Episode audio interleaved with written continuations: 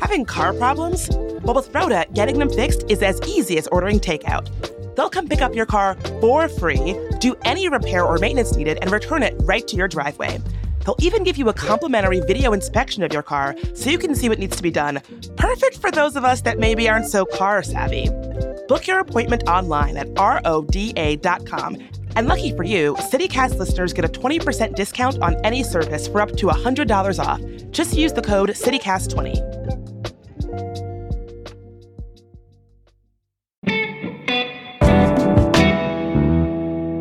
Today on CityCast DC, it's our Friday News Roundup, and I am here with Dan Reed and with CityCast's Priyanka Tilve. This week, while America is talking about what's happening in a certain local courtroom, we are talking about the mystery of a canceled Asian American book festival, the non mystery of why DC loses power in thunderstorms, and another plan to fix Pennsylvania Avenue.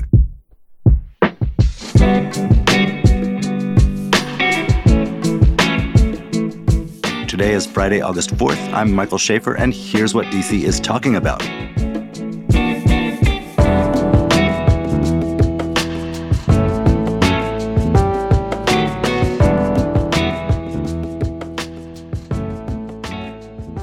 So, Priyanka, there was an announcement late last week, I guess, of a very small Asian American literature festival that was going to be taking place in Petworth. And although we are cultural omnivores here at CityCast, that's probably not the kind of thing that would make our Friday news roundup, except for the fact that it sheds new attention on a weird and I think kind of undercovered mystery of the summer, which is that the Smithsonian had a very big Asian American literary festival planned and about a month ago abruptly canceled it. So, you know, what's going on? Can you talk about what happened and what the response has been? Yeah, absolutely. So, like, I mean, one of the main things here is that I wish I had more clarity that I could shed on this situation because it is really opaque and it's bizarre given that this has been a story that people have been talking about to some extent for about a month now. So the basic details are that the Smithsonian was supposed to have this massive Asian American Lit Fest this whole weekend. It was supposed to be from the 4th through the 6th, three day event. It was supposed to be at the Eaton Hotel downtown, and it was going to be hosted by the Smithsonian's Asian Pacific American Center. This is an event that's supposed to happen every two years in DC. Unfortunately, obviously, this shocking thing called the pandemic came in and disrupted that. So they did 2017, 2019, and this was going to be the post pandemic comeback. And then randomly on July 5th, so just like one month before this whole thing is supposed to take off, the Smithsonian canceled it very abruptly, saying that the event just wasn't prepared enough, wasn't planned enough, and that they felt like they couldn't go ahead with putting on a shabbily put together event. They, they were just like, this is not going to be representative of what we're capable of. And so they canceled it. But a lot of the festival organizers say one, we were further along than we've been in previous years when we've had this festival.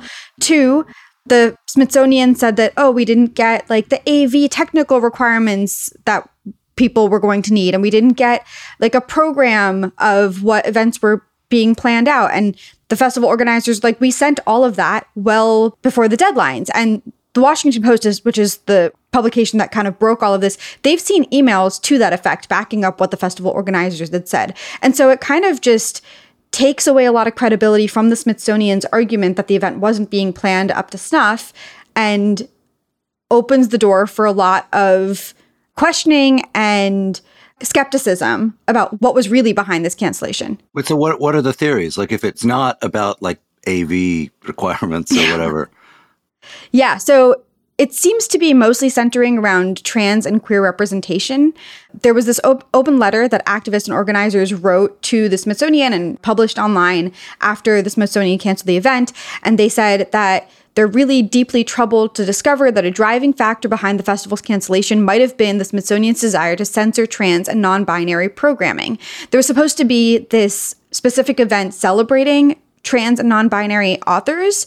And basically, earlier in the day on July 5th, the acting director had told the planning team that they need to submit a report about any potentially sensitive or controversial content. When they submitted that report detailing this particular event, hours later, the entire festival got canceled. So as our production assistant Susanna Brown says, this could be a causation correlation confusion because it's hard to say definitively that the submission of this report is what led to the cancellation, but it is suspiciously close, and the Smithsonian hasn't given a reason that people seem to believe contrary to this, which means that people are like, okay, well, then maybe it is this, which is a really bad look. So the Smithsonian, I mean, there's like a long history of like culture war members of Congress getting on their high horse and threatening funding over controversial, quote unquote, content in the museum, Smithsonian, or National Endowment for the Arts, grant recipients, etc. And so I assume the Smithsonian has a protocol, like if something's coming down the pike that could get us in trouble with some far right member of Congress, we are going to you know, do whatever due diligence we have to make sure that we've, you know, got things done in the proper manner. But in this case, according to this theory, which seems pretty plausible, it didn't lead to them doing due diligence. It led them to doing cancellation. Yeah. I wonder if potentially the time factor was at play there too. Like maybe they were supposed to do, like, start this process way earlier in order to do all of their due diligence and then just didn't jump on the ball fast enough or something like that. But it, it again it's still a very, very bad look if that is the reason that they've canceled this festival. But look, there is a enabling legislation for an LGBT museum, if I'm not mistaken. Mm-hmm. W- was there anything specific that we know about in the programming, or was it just in general something focusing on trans voices within this literary world? I wouldn't be surprised if it was just the presence of trans and non-binary people.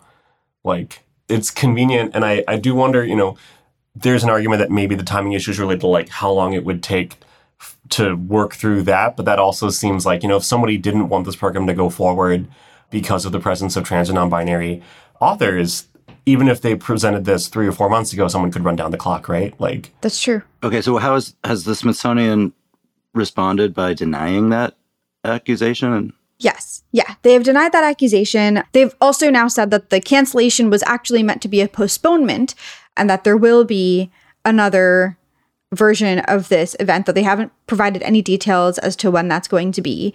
The activists and organizers who published that open letter had also called for the resignation of the acting director. Um, and the Smithsonian responded saying that, like, they are starting a search for a new permanent director and they will have staff inclusion on the committee and that they're just trying to be more aware of this issue um, as they move forward. But wait, this issue being what the existence of trans people, or the, the or the record of or the allegation of censorship. I think the allegation of censorship and like the importance of inclusion in making major decisions for the organization moving forward. You know, I go back to like in like the 80s there was a Mapplethorpe show at the Corcoran. It was canceled for fear of like congressional backlash over homoerotic pictures this is thought of as like kind of a major the, the, the response to that the reaction against that is thought of as like a major moment in like arts organizing and so on. In this case it's not been anything like the kind of Mapplethorpe thing they, they, they were projecting slides of his pictures on gallery walls from the outside it's part of the protest tougher to do with literature. But there is a little washington response and we'll see it in petworth yes? Yeah, so there's basically everyone who could is going to make it out this weekend anyway, and they're going to do an event on Sunday at Loyalty Books, small little bookstore in Petworth, and it's basically like a mini version, as in like super super mini version of what this festival was meant to be this weekend. They're calling it Ghosts and Spirits a resurrected Asian American Lit Fest, and I'm sure it'll be cool. So if you have the time and you're and you're around that area, go check it out.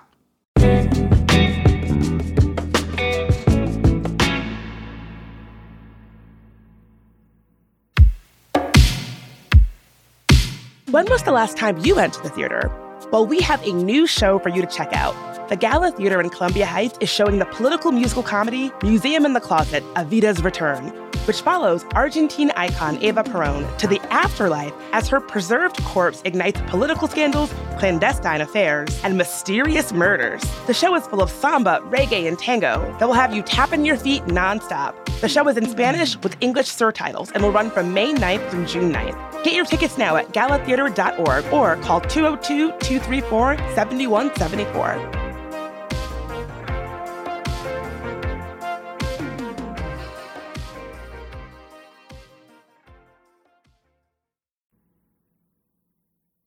On uh, Saturday night, I was uh, home minding my own business, and all of a sudden the power went out. There had been a storm. And, uh, you know, I took a walk and it was crazy, right? Like, it took a while for the power to come back. One block away, everything was normal, like 21st century life. And then my, my street was dark. It was so dark. And the city was like, I don't know, it was like biblical. blocked, blocked streets and trees strewn everywhere and like pitch darkness. And so, of course, I thought if, I, if my phone weren't out of power, I'd probably call Dan Reed right now because uh, uh, they are my go to person on all matters of urban infrastructure issues. It's not news in Washington. You have thunderstorms in the summer and power goes out. But Dan, can you explain what the deal is here? Like, what's unique about Washington in this story? Yeah, so this is a big storm, right? Like, I didn't lose power on Saturday, and I'm, I'm really happy because I was doing a lot of cooking and baking, and there was no way I was going to let my vegan brownies be at risk during the big storm. But some 200,000 people lost power on Saturday. Thankfully, they've all gotten their power back since then. And we can expect big storms like this to happen more in the future because of climate change, and that means we have to make our power grid more resilient. You know, this isn't the first time this has happened, though. You know, I remember growing up here in the 90s and 2000s, and big power outages like this were super common because at the time, Pepco used to be one of the most unreliable electric utility companies in the nation, right? I'm sure you remember this too, Mike, right? Like days without power, multiple times every summer. Right. And so what happens in DC is there are thunderstorms and trees fall and trees knock down power lines. And then inevitably a conversation follows, or at least like people on their back porch griping about this come to this question of why are these power lines above ground in the first place? Why don't they bury them like all our other lines? Yeah, so that's why DC is working on something called DC Plug, plug, uh, which is a public-private partnership between the DC government and Pepco that will strategically underground overhead feeders. Those are the things, like the high voltage things that serve power to other places, in wards three, four, five, seven, and eight. So these are like the areas sort of on the edges of DC where you have big trees and more above ground power lines. Half of the district, presumably wards one, two, and six, are already served by underground lines. So for those people who don't have the ward map internalized, those cover most of the densest parts of downtown Washington. Mm-hmm. So, uh, this is part of a sort of ongoing conversation about how to make the power grid more resilient. DC passed legislation in 2014 to sort of start the ball rolling on undergrounding utilities. And even before that, as early as like 2011, 2012, there were conversations about undergrounding utilities in Maryland as well. There were a big series of outages in 2011. If you remember the 2012 derecho, uh, which is a huge uh, storm that knocked out part a lot of the region.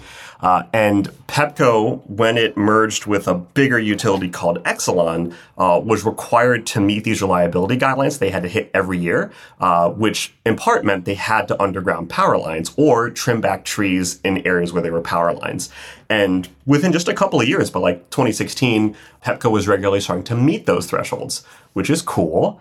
So this is sort of the ne- next step of that, right? It's one thing to trim trees back in the suburbs so you can get your power lines unencumbered. It's another thing to start burying them. It's super expensive and complicated, especially in urban areas. Yeah, that seems really expensive. Is there ever been money appropriated for that? It seems like the kind of thing like, I don't know, a national infrastructure bill that's designed to create jobs would maybe be good at. So every two years, DC and Pepco put together what they call the biennial plan uh, that basically lays out what they're going to do over the next two years. And so they're working on one this this summer, basically, according to this large 551 page document that I'm reading. Part of it comes from increasing how much you pay for electricity. So, like the growing price of electric as a utility funds this? Right. Every so often, Pepco has to ask for permission to raise their rates. And so that's part of this. They're asking to raise their rates to cover the cost of this. And uh, it looks like their current thing that they agreed to in 2022 would collect about $4.5 million in revenues, uh, which meanwhile, they intend to add about $29 million of infrastructure as part of the DC Plug initiative.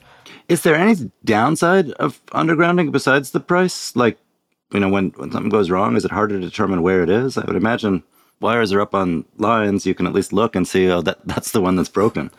Well, ideally, it's it's a lot less likely to fail because it's protected from the elements and everything. But if there is a problem, you have to go underground to figure it out. But that's like the same with like a water line or sewer line or what have you. I guess the challenge is, and if something does go wrong, you might have to dig up the street. Uh, so, okay, one place where they don't usually lose power, but not that you would be able to tell because it's kind of a dead zone anyway, is Pennsylvania Avenue, the stretch between the White House and the Capitol. This is uh, supposed to be like America's Champs Elysees, and it's the most famous avenue in the country. And yet, generations and generations of people here have passed it and noticed, like, wow, it's kind of lame. There's a story of, I think, like Jackie Kennedy was like in the inaugural parade when her husband was being inaugurated and was like, oh, this is pretty dreary. Uh, and there have been generations of plans to revive it and make it better. And we are on the cusp of another one. About a year ago, the National Capital Planning Commission, which uh, plans things around the national capital, issued three different views of what a revived, redone Pennsylvania Avenue might look like. One had kind of like a pedestrian boulevard down the middle of it. One got rid of cars altogether. One severely limited cars or maybe limited to like buses uh, and so on, all of which are designed to like breathe some life into this this stretch of road. Now the Biden administration is partnering with the city government to kind of push the decisions and funding on whatever plan they wind up with. So this is just the portion between the White House and the Capitol, right? Correct. You know, I looked at this and, you know, and there was a lot of like, well, maybe it could be like one of the ideas was this could be like a street venue, right? There could be festivals there and pop ups and things like that. And I'm kind of like, if you ever just like walk along that avenue, I think like downtown Washington, that part of downtown, like by the mall, like we have a yeah. car free open space that's really, really good for festivals and pop ups and all kinds of other things. It's called the mall. Like, I don't actually think downtown Washington needs more like pleasant, unbuilt, car free space. What you need is is like things that you would want to go to. It's like a different character space, right? You know, we had a, a show last year we talked about where will people grease the light poles to celebrate sports teams winning. Right. And in Philly, that's Broad Street, right? Like a big, a big major street, not like Pennsylvania Avenue. Suppose first we need our teams to actually win. We're getting there. But but look at like the the real Champs Elysees, right? Which is I don't think actual Parisians like hang out there that much, but like you usually hear people talking about, oh, I'm like I'm going to go to Paris so I can go shopping on the Champs Elysees. Well, you can't go shopping on Pennsylvania Avenue because there's nothing to buy. There are not stores there. There aren't dry cleaners. There aren't dentist offices. There aren't um, any of the things that would cause you, uh, a regular person, to stroll down that mm-hmm. avenue. There are office buildings. There's a one hotel. There's a decrepit FBI building. There's like a couple, like right by the Navy Memorial, like weird old 19th century buildings that look kind of cool. And then you get down towards the museums. That even like the like National Theater and stuff is on a side street. You don't have things that uh, would actually cause you to go there on a weekend when there wasn't like a barbecue festival or whatever we're imagining throwing there. And I don't quite know how you do this, but like that's the thing that is missing. And and it's not really part of any of these plans. Well, that's exactly it though, right? Like this is a redesign. They could maybe add stuff to that effect. Like what I think would be really fun is if it ends up being like a big car-free pavilion with a bunch of streeteries on both sides. Maybe even some like Parisian style ones where you just sit around and people watch. I think that's what they really need to do if they are going to have this be the downtown comeback plan that they're pitching it as because they are talking about this redesign as being part of that whole revitalization plan for downtown. Right. But you have to like you're saying you have to make it a place that people actually want to go and hang out when there's not just a festival because festivals aren't going to be there every single day of the week. Correct. And I think, you know, I mean, this gets into like a really wonky economics challenge. You have all these buildings that are, I'm sure the offices are very pricey there. You want to have a Pennsylvania Avenue address for your lobbying firm or your law mm-hmm. firm or whatever like Priyanka can't just start like the cool bar that she's always wanted to start there. Like she would not be able to afford the rent. The only people who could afford the rent are like the Cheesecake Factory. That's going to keep like you from hanging out there. It's true. And a lot of the federal buildings don't have retail in them right. at all, right? No one can open a cafe in like the DOJ building. Yeah, so it's really about like how far are they willing to go with this redesign because it truly needs like people are throwing around the word overhaul, but I haven't the designs don't really look like the degree of overhaul that is necessary for this to right. succeed. I feel like when renderings are released as part of proposals or arguments for why something should be done. The pictures of people they have, you know, strolling pleasantly through whatever this beautifully redesigned scene is, they should be obliged to have thought bubbles attached to them. so the person, you can see the person saying, like, I'm walking to my uncle's house, or I'm on my way to an appointment at the dentist, or, or whatever. Because in a lot of them, when you see the, oh, that looks like a pleasant scene, but then you start thinking, in real life, why would any of these people be here? Mm. That's where the kind of rubber hits the road Yeah, you're right. you know, and that said, like, you know, we, we put something up online and emails from readers were like, yeah, like, let's get rid of motorized vehicles and we need a place that's inclusive for everybody and so on. I just think that could happen and it could still be like completely empty and then feel kind of scary if there was actually nothing that literally drew people there. Hmm. That's true. One of the thought bubbles could be I'm walking to my apartment on Pennsylvania Avenue. If they were to be able to turn to, to erect some residential stuff there, that would be part of the dynamism. Yeah. It seems like you know if the if the FBI actually does move, that's an opportunity to actually put some uses there that'll actually give people reasons to go to Pennsylvania Avenue, and that's now on the table again. That the FBI could move to Maryland or Virginia. Hey, one thing I learned was that the actual one of the hopes when they envisioned what eventually became the Kennedy Center, like a national cultural space opera house, was that it would be on Pennsylvania Avenue. So, you know, the thought bubble would say, I'm going to the opera. That's so much more convenient than where it is now. Yeah, for real. Indeed. Indeed. anyway, Dan, thank you as always for being here. Priyanka, good to see you. Thanks for having me. Yeah, same. And that is all for today here on CityCast DC. Our lead producer is Priyanka Tilve. Our producers are Julia Karen and Elizabeth Kama. Our newsletter writer is Kayla Cote Stemmerman. Our production assistant is Susanna Brown. And our hosts are Bridget Todd and me, Michael Schaffer from Politico. Music is by Alex Roldan. If you enjoyed the show, charge up your phone so that you can listen to it even after the power has gone out. And subscribe to our morning newsletter. We'll be back Monday morning with more news from around the city. Bye. That's a great question. I need a second to look that up. ah.